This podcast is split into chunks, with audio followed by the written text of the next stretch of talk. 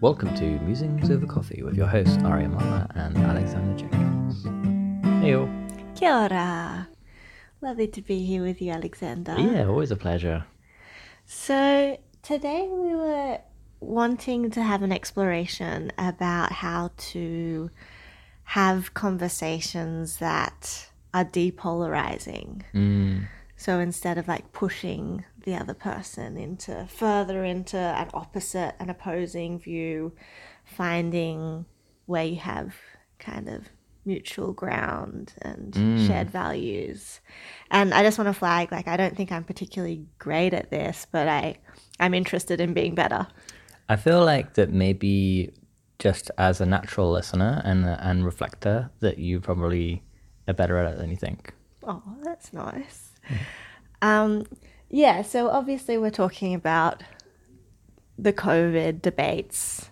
That's the most kind of polarized topic in in my sphere anyway. Yeah, I can say the same.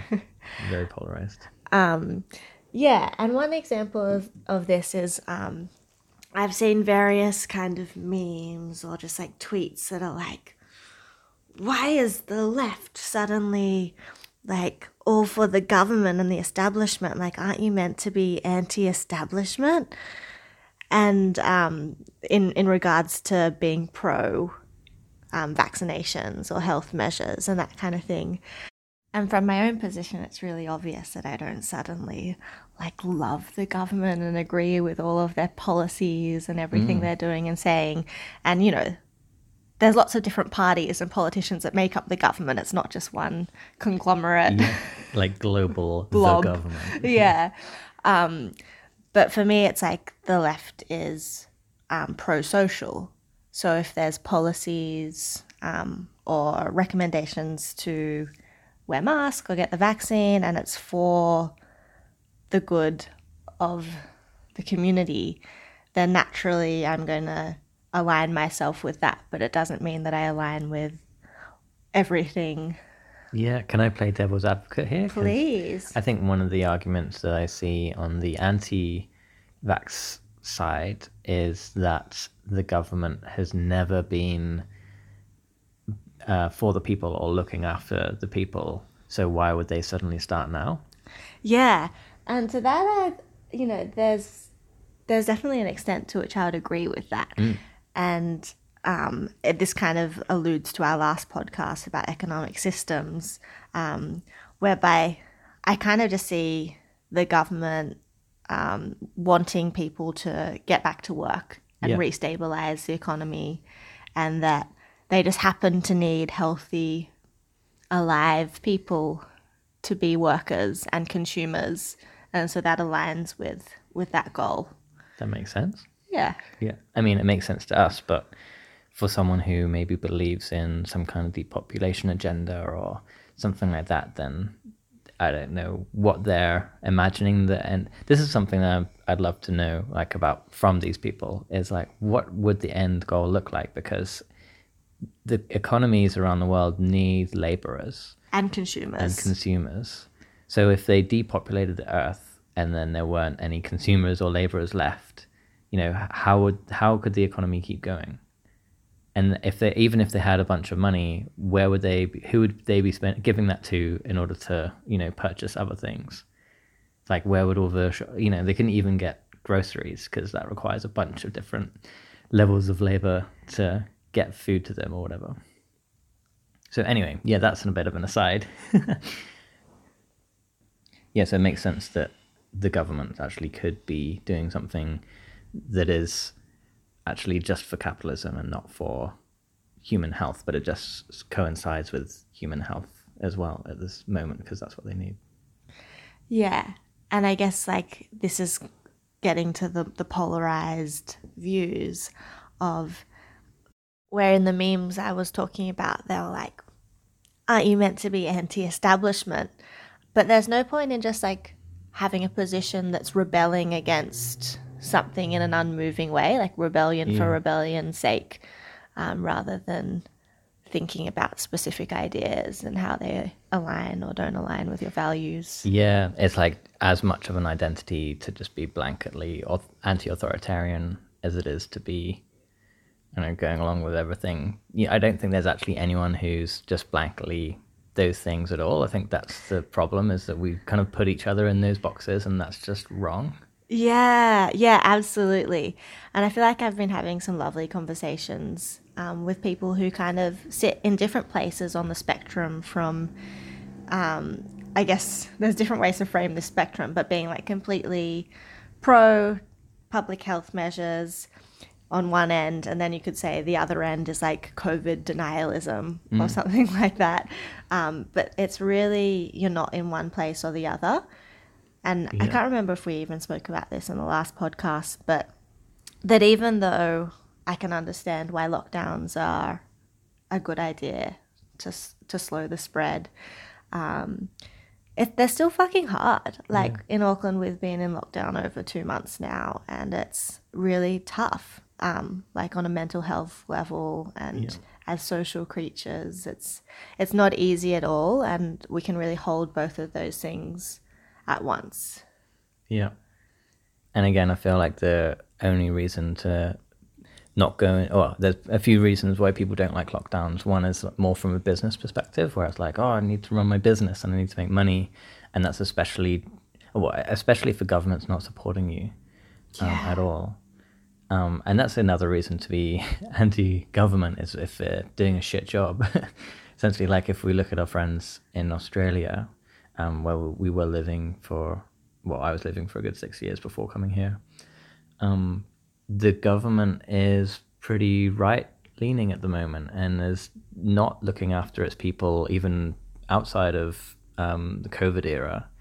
So it makes sense that people would just be like, "What the fuck," um, and anti-government. Yeah, and I feel like I have understanding for that that mistrust, and I feel like it's, it it makes sense, and that's what I kind of want to empathize with with people um, that have different views about public health measures. Is that there is really places where we agree, um, but there can be this tendency to pretend that we disagree completely, like to like take the the black and white opposing positions, even though there's probably parts where they could take my position. Like if we bring it to a more values based conversation, sometimes people who like are against getting vaccinated or against the vaccination mandates if we ask, you know, what's really important to you about this, like why is this such a charged issue, they might say that they really value freedom. And, you know, I could just agree and say, yeah, like I value freedom too, like personal expression. Yeah. Um, you know, that means a lot to me as well. Yeah, I feel like that the valuing of freedom over uh, like the value of synergy with other people or other things is is where the nuance lies, though. Yeah, totally. But this is like there's a book called Polarity Management, and um, within that book, there's this idea that there's a bunch of values that exists as that are polarized. You know, so let's say there's freedom and um, care for another, um, and both are really, really important. And it's not like you can ever fully choose one over the other, but there's a constant um, dance that needs to happen where you incorporate both and that you balance both. Yeah, I mean, I would say that's kind of the the journey of development, right? Is to explore the polarities and find balance between them by leaning in, and, and anywhere that we're kind of completely polarized and we're kind of disgusted by the opposite end or the other side of the spectrum, there's probably some shadow work to be done there and some interesting gifts for us if we were to try on the other side. Going into the opposite pole, the fear is that we'll lose ourselves, and because we've identified with where we're at so much that oh, uh, who would I be if I was to embody, you know, fully this other side of the spectrum? Yeah. And just coming back to people who are vax hesitant or anti vax or anti lockdown or any of these kind of things, I my generous assumption would be that they do really care about other people and about community and, you know, don't want people to hmm. get sick from COVID or Or die, or Yeah. yeah. But there's a there's a fear of if they let go of that value of freedom, that something bad's going to happen, and that's where the kind of the slippery slope fallacy hmm. comes in. Is that where that oh because they're implementing these mandates or like vaccine passports or whatever now that that will slowly turn into some kind of horrific, horrific dystopian like nightmare that is way beyond what we can even imagine. Yeah, exactly. Exactly. Like this equals this rather than just being like, ah, this lockdown is in place for the reasons of the case numbers or I remember back when, back in 2020, when COVID sort of first hit, and people were looking at the deaths around the world and being like, this person didn't die from COVID, they already had all these other health conditions, assuming that the conspiracy was that the death numbers were being fabricated to make it seem much worse than it was. Yeah. Those people will realize that that's not true, and that if you have pre existing health conditions, you're more likely to die from COVID because of those health conditions.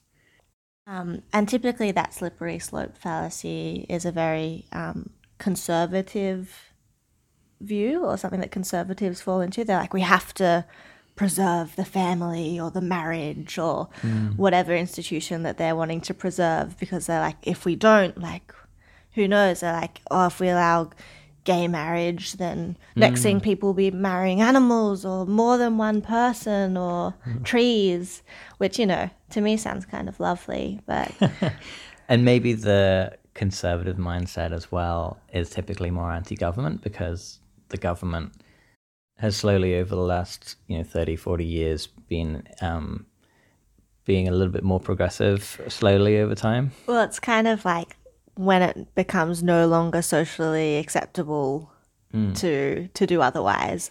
Like I was talking to a friend um, the other day, and he was saying that the Murdoch Murdoch press in Australia just in the last week has done a roundabout turn, a 180, and is suddenly being like, "Oh no, we believe in climate change." Yeah, just uh, seemingly out of nowhere, but it's just kind of like, okay, well, it's gotten to a point where it's no longer profitable.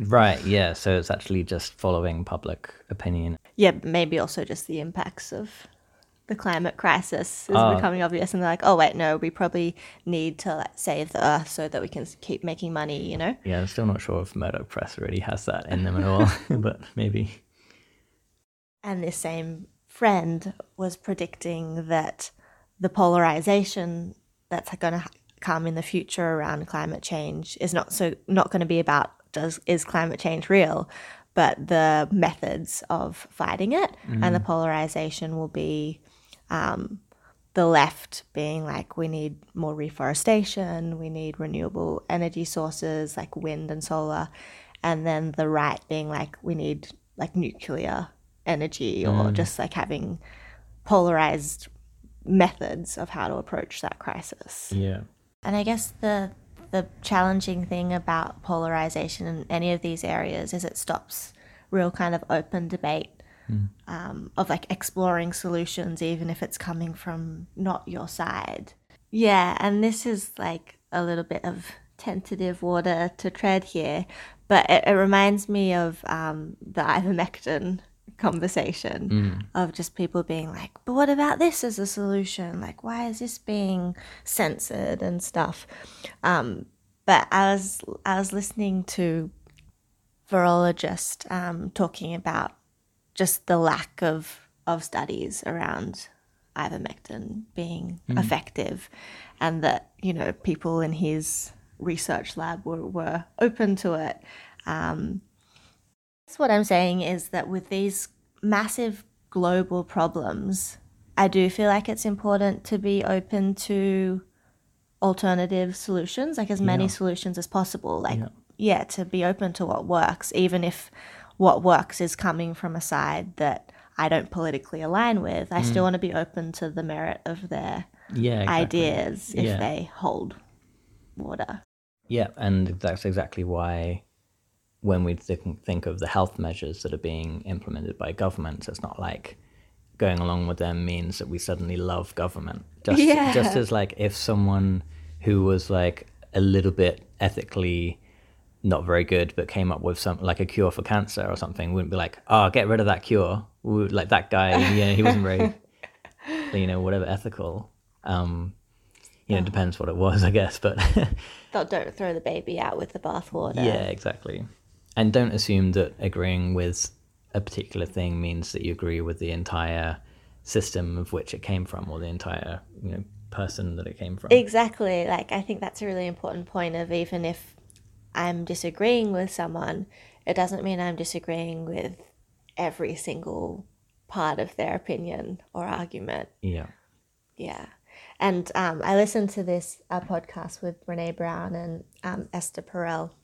And Esther Perel was talking about the phenom- phenomena called splitting the ambivalence, where um, two people are holding different perspectives, but they're able to completely hold um, 100% one side and the other person 100% the other side, but only because they're in that argument together. Like they're able to transfer their own doubt and ambivalence um, onto the other person. But we can only really do that when we have an opponent. Yeah. Um, like if there was no discourse, um, we would really have to hold our own ambivalence and weigh things up within ourselves. Does that Yeah. make sense? Yeah, it's like if I, unless for somehow I'm like absolutely certain, hundred percent of the time, um, I feel like it, yeah, a lot of the time I can be quite quite doubtful and kind of questioning and, and like wanting to know different sides. But then when I start hearing someone who's like so confident in the stuff that I'm kind of a little bit ambivalent about, it's easy for me to be like, no, that's not right, and just like completely forget about all those questionings and ambivalence. Yeah, and one one example um, of this regarding the vaccines is that people who are pro-vaccine um, also need to be willing to talk about the very the real risks and side effects of, of the vaccine. Um, and not be like oh it's just fine and like nothing bad will happen. Um, even though that desire might be there to try and convince someone to get it actually arming people with the facts is important. Yeah, and it's funny because we were watching Century of the Self last night, and um, a lot of that saying how the opinion is that you know rational, the information doesn't always help, and that actually you have to talk with people based on what, yeah, whether it's emotional or cognitive place that they're in, and if it's an emotional place, then it might need to be more of a values based conversation, but if it's a rational place that they're coming from, then it could be a factual conversation. And just like knowing where someone's sitting is very helpful in the conversation.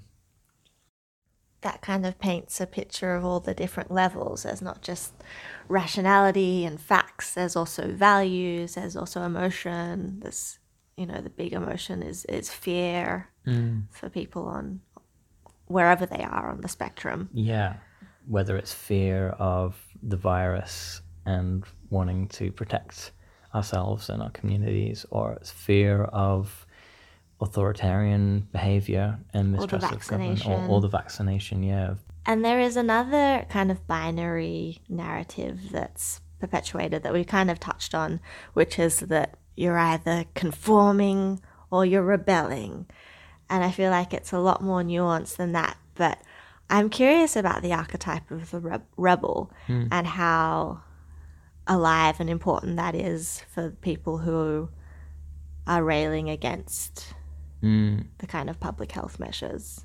Do you feel like that there's a a correlation between people who value individual freedom and people who have a strong rebel archetype? Haven't thought about it before. I'm wondering whether at least maybe that's what we're seeing a little bit of, like people who are really valuing their right to choose and like really hating the fact that these health measures are being mandated, um, that they have a stronger um, rebel archetype, and that you know I like had conversations with with people who are like, yeah, maybe I would have got the vaccine if the government hadn't forced it upon me, because it's like then I have my own space and um, I can kind of make my decision in my own time. But now that everyone's like, you have to do it, or and like kind of there's a shaming or guilt tripping element to it as well that can come in. People are more likely to be like, digging "Nah." their toes in the sand, digging their heels in the sand. Yeah, exactly. Well, that makes me think of as well um, Gretchen Rubin's um, framework of the the four tendencies of how you respond to um, internal or external expectations, um, and some people conform more easily um, or are more able to meet external expectations and feel more of a sense of duty. And some people, their actions and decisions come from aligning with their own inner expectations. Yeah. And then there's people that rebel um, to the external or rebel to the internal or have a rebellion to both. Um, so that would be an interesting analysis. Yeah, if we could somehow get everyone to do a survey of Everyone do um, the um, core tendencies test, and then we see where you fit on the. But I'm I'm a questioner in that model, which means that I my actions come from my own inner compass of whether I think something I value something or whether it makes sense. And I feel like you value well being, Yeah. and that would mean that you are more likely to go along with actions that emphasize well being. Yeah. So it's kind of like I would follow through on public health measures even if I wasn't being told to do them mm. because it, it makes sense with my inner world. Yeah.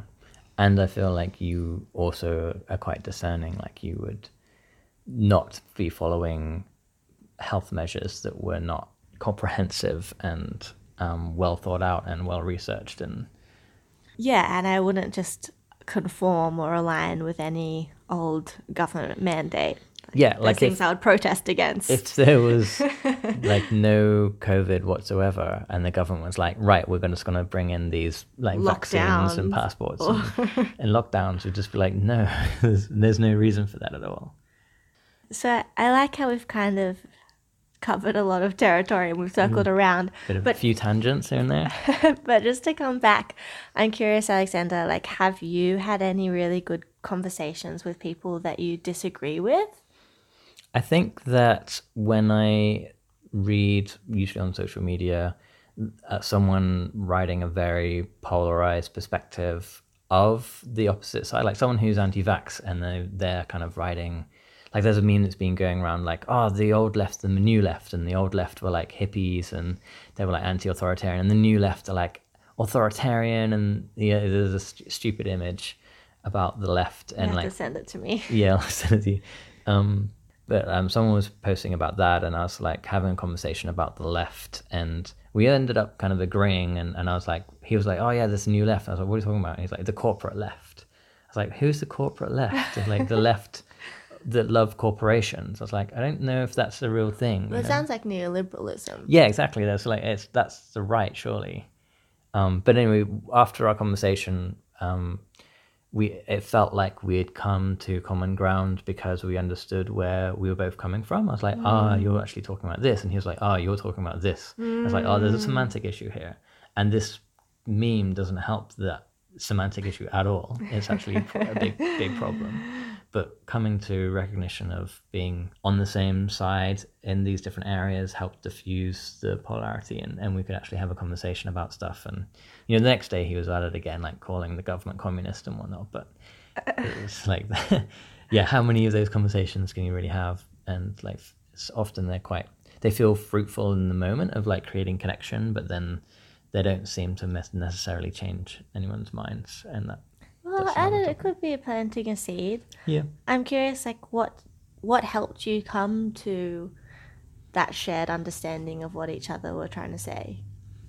uh, mostly asking questions, like getting clarity, and yeah, like restating or like kind of stating facts or history or yeah, it felt like the questions questions were good. Like, oh, what do you mean by this? It was like not assuming where the other person was Yeah, coming from, not assuming what they meant. Clarifying questions, like trying to actually understand where the person was at and what they mean by the different words they were using. Nice one. How about you? Have you had any polarized conversation? Um, well, no. I would say like I haven't had any conversations that started really polarized and it ended well. Um, but I have had some really lovely conversations um, where from the start we recognized each other had a nuanced position and were able just to kind of unfurl that and understand where one another were coming from. Um, I will say that both those conversations were not online. Yeah, cool. One was over the phone and one was in person. Do you feel that's helpful? More like it's easier? I think it helps us to feel each other as humans Mm. to like where there's there's tone and if there's eye contact or just kind of feeling each other's care um, yeah like the one that i had in person i was like this is actually really nice and i can understand what yeah why they're afraid of the vaccine and Yeah. and why they're afraid of the mandate because i'm understanding what they think that that could lead to Yeah. and I can empathize with that and see that they, yeah, want the want to keep themselves safe and Yeah. yeah, Yeah, it's cool. It's like can really empathize and care about someone regardless of whether you agree with them or not. And yeah, that's that's really the important thing in all of this, right? Is that seeing each other as human beings that are afraid and are trying to find the things that will make sense and that can make have some semblance of safety and trust in the world. Yeah. I think that's really massive what you said about we're all afraid Mm. and how do you talk to a person who's scared? Yeah. I think one thing is seeing beyond the stories that are being told to, you know, cope with that scaredness and really like being there as like a I like the idea of like being with someone as if they're a good friend, even if they're not, and sort of seeing the bigger part of them, I guess is kind of transfiguration, like seeing that they're more than what they're expressing in that moment. Um, yeah, it's like, oh yeah, there's this little scared creature that wants, what does that want? And like trying to Yeah, find that and like offer a little bit of that if I feel resource enough to do so. Yeah, I like that image of seeing them as a creature Mm. and recognizing how the nervous system is coming into play. And when it's activated, it's really scanning for, for the threats. And probably if we're getting into a real debate, um, then we're, we're just becoming another predator for them to protect themselves from instead of kind of Mm. activating like a more regulated, Yeah. safe and social state. especially I guess if if someone's identifying strongly with the things that they found to make them feel safe, then anything that threatens that immediately becomes like a threat to physical safety in some way. Like the the body doesn't know the difference, so it's really good to yeah try and not step into the into like trying to change their minds, but actually feel what they're feel into what they're feeling and where the scared part is and what it needs. Yeah. I think something that I'm kind of coming to as we close this conversation is that, um, yeah, maybe having where I have the capacity um, and time, like inviting people to move conversations off social media. Mm. Like if we're having some kind of disagreement, because I, there's a real sense in me of like, this isn't generative. Mm. So I don't necessarily put the time in. Yeah. Um, but just being like, hey, like I really see that we we disagree and we have these kind of different perspectives. Do you want to have a phone chat about it or a video call? Because I feel like that could be connective and and interesting and That's more really nice. loving. Yeah. Especially if they're a friend. It's really been strange to see so many people who I might consider in my communities and, and acquaintances um, jumping into different polarized sides and just being like, wow, I, I imagine if, you know, a room full of people that I might have gotten along with pretty casually a couple of years ago would now feel really awkward if they're all together in the same space. And it's like, wow, we're all, weren't we all kind of like friends once? Or at least this issue seems to have brought up something. well, it's like value clashes, eh? Mm. Which I guess were always there, perhaps they're just more hidden. Yeah. Nothing like a global pandemic to bring things to the forefront. Um, yeah, I guess I just want to end by saying if you disagree with any of the things that, that I've said, I'm really open to have a chat about it. Yeah. Let me know. likewise. I love I love having good conversation, generative conversations. Yeah, but maybe not on social media. Excellent. Thanks for listening, everyone. Thank you for listening. Thanks for the conversation, Alexander. Yeah, thank you, Ari. Love next you. time.